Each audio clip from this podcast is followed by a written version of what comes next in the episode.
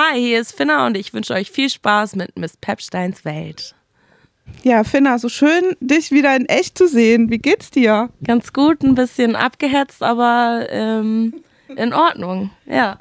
Du hattest leichte Taxi-Struggles und Transport-Struggles hierher zu kommen nach Dresden. Und ich bin ein bisschen verkatert, dass auch irgendwie alles so wirkt so zusammen. ich habe gesehen, du hast gestern äh, auf der Roten Flora gespielt. Was, was gab es da für eine Veranstaltung? Genau, es war äh, Wer hat, der gibt auf dem Flora-Balkon. Es war auch derbe krass, weil es war schon immer mal so ein Dream von mir, irgendwie auf dem Flora-Balkon vor so tausenden Leuten zu spielen. Und es war gestern halt so, es war krass wir sind jetzt heute hier, also eigentlich nicht da allein deswegen, aber ähm, jetzt gerade in diesem lila Velvet-farbenen Saal, um über dein Album Zartcore zu sprechen, was auch ein bisschen passt. Finally kommt es jetzt raus. Gerade in dem Talk hieß es auch dein Debütalbum und ich glaube, du hast mehr gestockt als die Moderatorin. Ich kriege das auch nicht über die Lippen, weil ich denke so, really jetzt? Aber es ist tatsächlich dein Debütalbum. Wie geht's dir damit? Krass. ich freue mich einfach übel, dass es rauskommt. Es ist wirklich, wirklich krass. Richtig cool, ja. Gut geht's mir damit.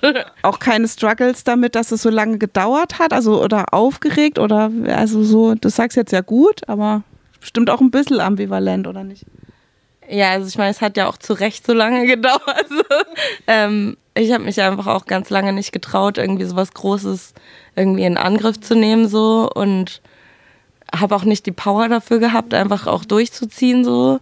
Und jetzt halt so ein Jahr sich wirklich krass dahinter zu klemmen, so, das war auf jeden Fall ein heftiger Prozess und ich bin umso stolzer drauf, dass es geklappt hat, dass es fertig ist. Einfach, einfach dass es fertig ist. Ich glaube, das ist schon einfach dieses Ding, wo ich denke, oh, das ist so, wie man hat etwas abgegeben. So.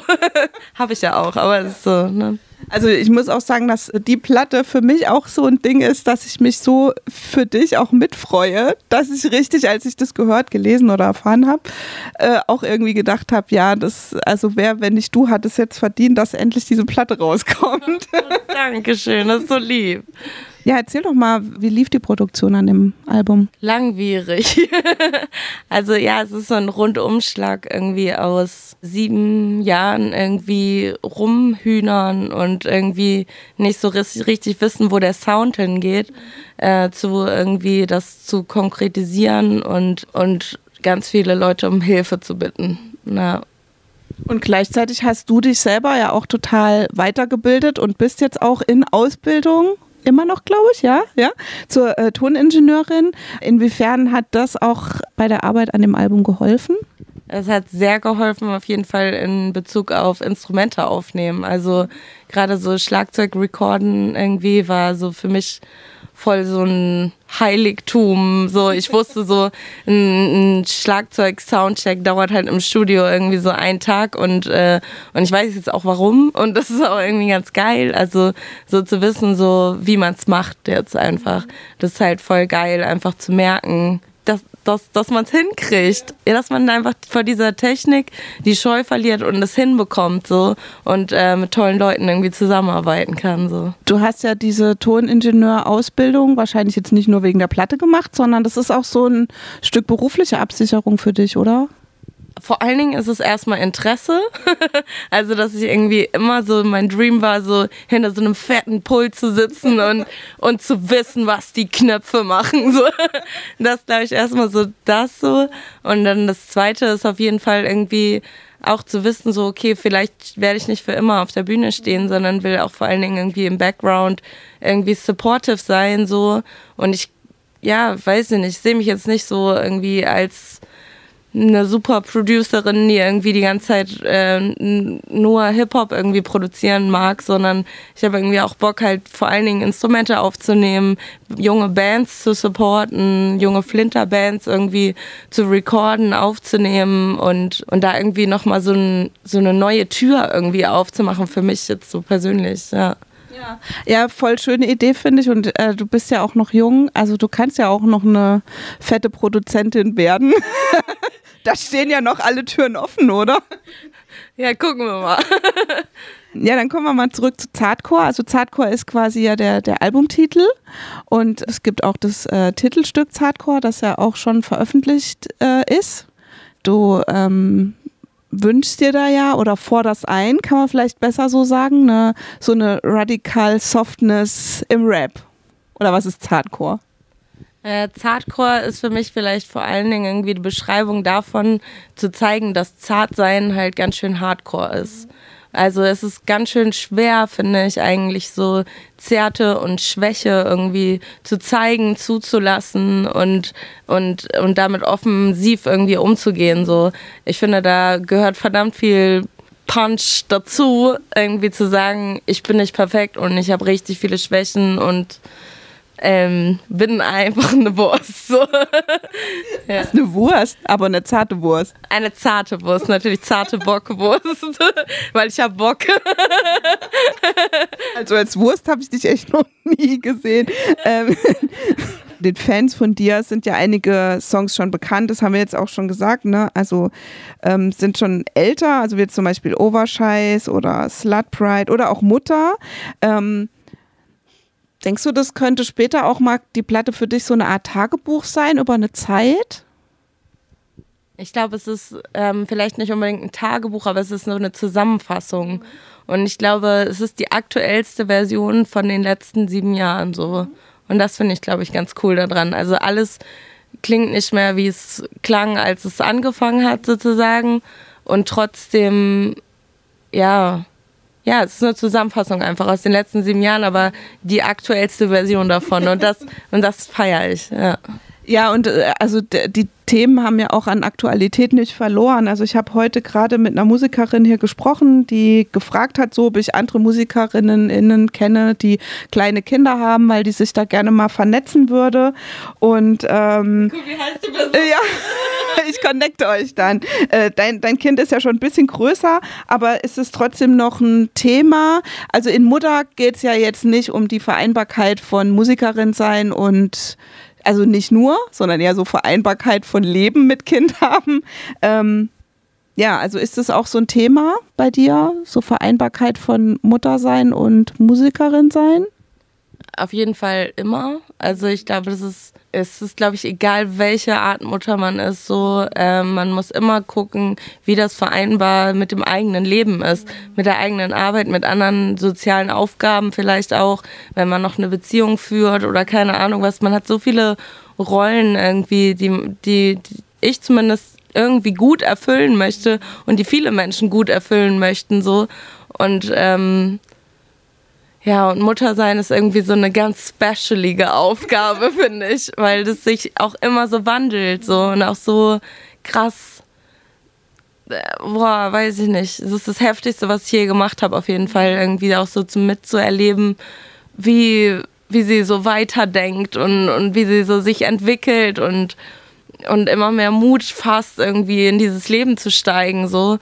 Und ähm, ja, ich glaube, es ist für mich so ein Ding, irgendwie so Mutter sein, aber auch ich selber sein, so. Das schließt sich ja nicht aus, aber für mich geht es in diesem Track vor allen Dingen ganz viel um die Vereinbarkeit von mir selber, um meinen anderen Rollenbildern und dem Muttersein, so.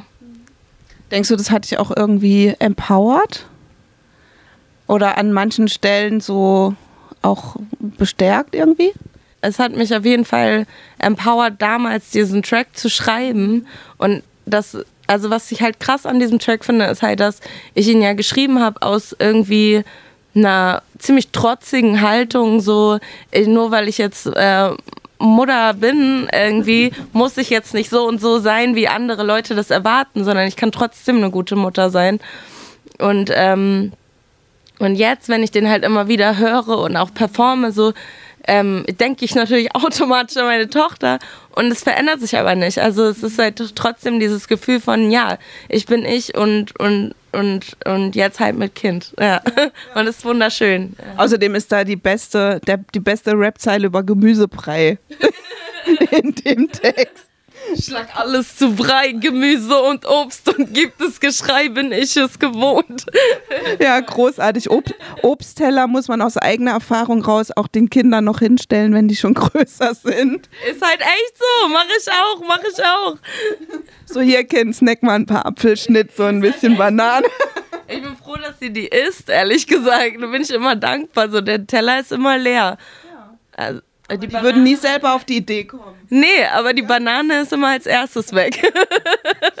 in äh, Staying Soft, da heißt es äh, Ich bin ich und ey, das reicht. Und auch in ähm, einem meiner liebsten Songs von der Platte, ähm, Love für den Zweifel. Ich weiß noch, als du das das erste Mal live gespielt hast und ich das gehört habe, war ich so total, puh, das hat mich echt so ein bisschen umgehauen. Ähm, ja, du setzt dich ja sehr viel, wie du, also auch beim Mutter ist es so, ne, mit deiner eigenen Person auseinander und auch kritisch auseinander. Aber irgendwie kommst du auch zu dem Punkt immer, dass es okay ist, wie du bist. Wie schaffst du das? Das ist voll der lange Prozess und ich würde auch nicht sagen, nur weil ich es im Song schaffe, dass ich es sonst schaffe. Aber ich gebe mir sehr viel Mühe, dass es wenigstens im Song mir einmal dieses, also ich glaube, das ist so die, die Freiheit der Kunst auch, irgendwie zu sagen, so, okay, in, in, in Songs darf ich mir Dinge erlauben, die ich mir sonst nicht erlaube. So. Und wenn ich diese Songs dann selber performe, ist es ja wie so ein Mantra, was ich immer wiederhole und das, und auch wenn ich andere Songs mitsinge oder so von anderen Artists oder so, das empowert mich genauso. Also ich glaube, dass Musik einfach so eine wirklich heilsame Wirkung hat. So. Und, äh, und dass das nicht äh, nur ist, wenn man selber Musik macht und die schafft, sondern aber auch wenn man halt so weiß ich nicht, äh, wiederholt von anderen oder so, so mantramäßig irgendwie unterwegs ist. Ich glaube, das, ähm, das tut einfach gut. Mhm. Und ich glaube, das ist dann gar nicht wichtig, ob es dann wirklich so ist oder nicht. Ähm, ja, aber so hinzunehmen. Ja. Na, ich, du hast es jetzt gerade auch in dem Gespräch auf dem Panel, auf dem du saßt, gesagt, dass es dir auch darum geht, anderen die Musik zu geben oder diese Messages zu geben. Also das ist dir schon auch wichtig, dass es nicht um, nur um dich geht, in Anführungszeichen. Total, voll. Also mir geht es immer um diese Connection und ich will auch niemanden wenn jemand meine Musik hört, irgendwie alleine lassen mit einem sehr depressiven Gefühl, so, weil ich merke, dass es halt, äh, dass mir das auch gut gefällt, irgendwie einfach in meiner Musik zu sagen, so, es wird alles gut, am Ende wird alles gut, so, wenigstens zweite Strophe oder Bridge, so. Ja, äh, würdest du, also würdest du sagen, du würdest versuchen, nicht, nicht so, also ich weiß nicht, nicht so depressive Lieder, das klingt jetzt irgendwie blöd, aber das gibt es ja natürlich auch. Also Songs, in denen Sachen angeprangert werden, die halt auch vielleicht Traurigkeit auslösen können oder Frust auslösen können oder sowas. Das findet man bei dir in der Form ja nicht. Also es ist eine bewusste Entscheidung auch, also immer diesen die positive Bridge zu haben. Es ist eine aktive Entscheidung für ein Happy End. Mhm. Vielleicht, weil ich es mir auch einfach richtig doll wünsche. Ja. Ich wünsche es mir einfach für diese ganze fucking Welt so, dass es einfach ein Happy End gibt, so, dass man, dass wir alle irgendwann in dieser Utopie sein können, wo wir connecten, Liebe ist und irgendwie dieses scheiß Paradies endlich da ist, so. Also Finna die Hippie-Wurst. Ja, Hippie ja, das sind auch noch so zwei mega Empowerment-Songs, also abgesehen davon, dass die Platte ja eh das so transportiert, aber Overscheiß und auch Slutpride sind halt richtige Hymnen. Also für bestimmte Gruppen von Menschen. Und warum schreibt man Hymnen für Menschen. Ich glaube, ich habe jetzt nicht gedacht, das wird jetzt eine Hymne oder so, sondern ich dachte eher sowas, was würde ich selber gerne mitbrüllen? So. ich habe so voll der egoistische Gedanke. So. Ich, ich habe mir so vorgestellt, so ich auf einem Slut Pride, das wäre so mega geil. Einfach, wir alle heben unsere Hände und sind irgendwie Sluts for life und alles ist geil. Aber genau das gleiche auch mit Overscheiß, so Mittelfinger in die Luft so und einfach ein bisschen mehr drauf scheißen, was andere Leute denken. So. Aber das alles immer mit so einem kollektiven Gedanken, so, ne? Ja. ja, das ist ja auch immer live total grandios, dann diese Songs so, weil das ja für viele dann ist, die da auch sind und sich dann halt auch gesehen fühlen. So, ne? Das ist echt, finde ich echt cool. Wir haben ja vor fast drei Jahren schon ähm, für das Buch äh, Nicht gesellschaftsfähig ein, äh, ein Interview gemacht über den Alltag mit psychischen Belastungen. Das ist ja ein Thema, was natürlich weiter bei dir ein Thema ist. Vielleicht kannst du im Zusammenhang mit Papierkrieg ein bisschen was zu dem Thema sagen, wenn du magst. Ja, voll. Also gerade bei Papierkrieg irgendwie habe ich ziemlich viel verarbeitet, wie, wie schwierig das ist eigentlich, wenn man halt diesen Diagnosestempel drauf hat, sozusagen irgendwie da wieder sich so rauszuwursteln oder überhaupt irgendwie das Gefühl zu haben, so ein bisschen gesellschaftsfähig, anerkannt arbeiten zu dürfen oder sonst was so. Was halt voll der lange Struggle war, immer wieder mit Rentenversicherung, Krankenversicherung, äh, gesetzlicher Betreuung etc. Und es war einfach wahnsinnig anstrengend und ja, aber auch wieder bei Papierkrieg so, ne? Man wünscht sich dann einfach in diese Utopie einfach weg und, und will eigentlich nichts mehr damit zu tun haben. Und trotzdem hat man aber die ganze Zeit damit zu tun. Man ist einfach mittendrin. Und es ist, äh, ich bin wahnsinnig dankbar einfach, dass, dass die Medikamente gerade so gut helfen. So. Und, ähm, und ich irgendwie gerade einfach eine stabile Phase habe. So. Das ist, glaube ich, cool. Ja. Und, und, wir haben ja damals auch darüber gesprochen, dass so der Alltag als Musikerin natürlich äh, mit einer psychischen Belastung doppelt komplex ist. Und ähm, im Hinblick jetzt so auf ein Album-Release stellte ich mir schon auch vor, dass man da auch Strategien braucht um sozusagen damit jetzt umzugehen mit so einer, also du wirst ja gerade echt überall hochgehandelt und es gibt sehr viel Aufmerksamkeit. Ähm, hast du da Strategien? Handy aus. Handy aus und Eis essen gehen. okay. Ist auf jeden Fall, oder tatsächlich auch mit meiner Tochter abhängen, ist auch so ein Ding, was mich richtig runterbringt, weil der ist das alles scheißegal. Hauptsache ich bin irgendwie ein cooler Mensch, so. ich fände es cool, wenn wir noch über diesen letzten Track reden auf der Platte. Kannst du da, genau, kannst du da noch was dazu erzählen? Ja, voll. Also es war auf jeden Fall ähm, das ist so ein Song, wo ich an drei Personen gedacht habe. Und zwar, und zwar waren das zwei Personen, die mir in verschiedenster Konstellation sehr nahe stehen. Und, äh, und einmal ich selber als dritte Person so. Ähm, an die ich das so ein bisschen adressiert habe. Und, und es war voll, voll anstrengend, weil irgendwie dieses Gefühl, so sich selber immer wieder so im Weg zu stehen, sich selber immer wieder zu blockieren und immer wieder so sich selber die Steine in den Weg zu legen, ohne dass jemand anderes das wirklich aktiv macht, sondern man macht das wirklich selber. Ist halt so ätzend. Und dann aber auch ähm, das Gefühl zu haben, so man, dass man wieder zurückfindet zu sich selber und zu den, zu den eigenen Intentionen irgendwie im Leben, ist halt irgendwie, ja, das, das fand ich voll schön. Und äh, was ich halt krass fand, war, dass halt eine äh, Saskia Leveau hat dann mitgesungen, hat Backings gesungen und äh, hat mir so den Rücken gestärkt irgendwie in der Situation.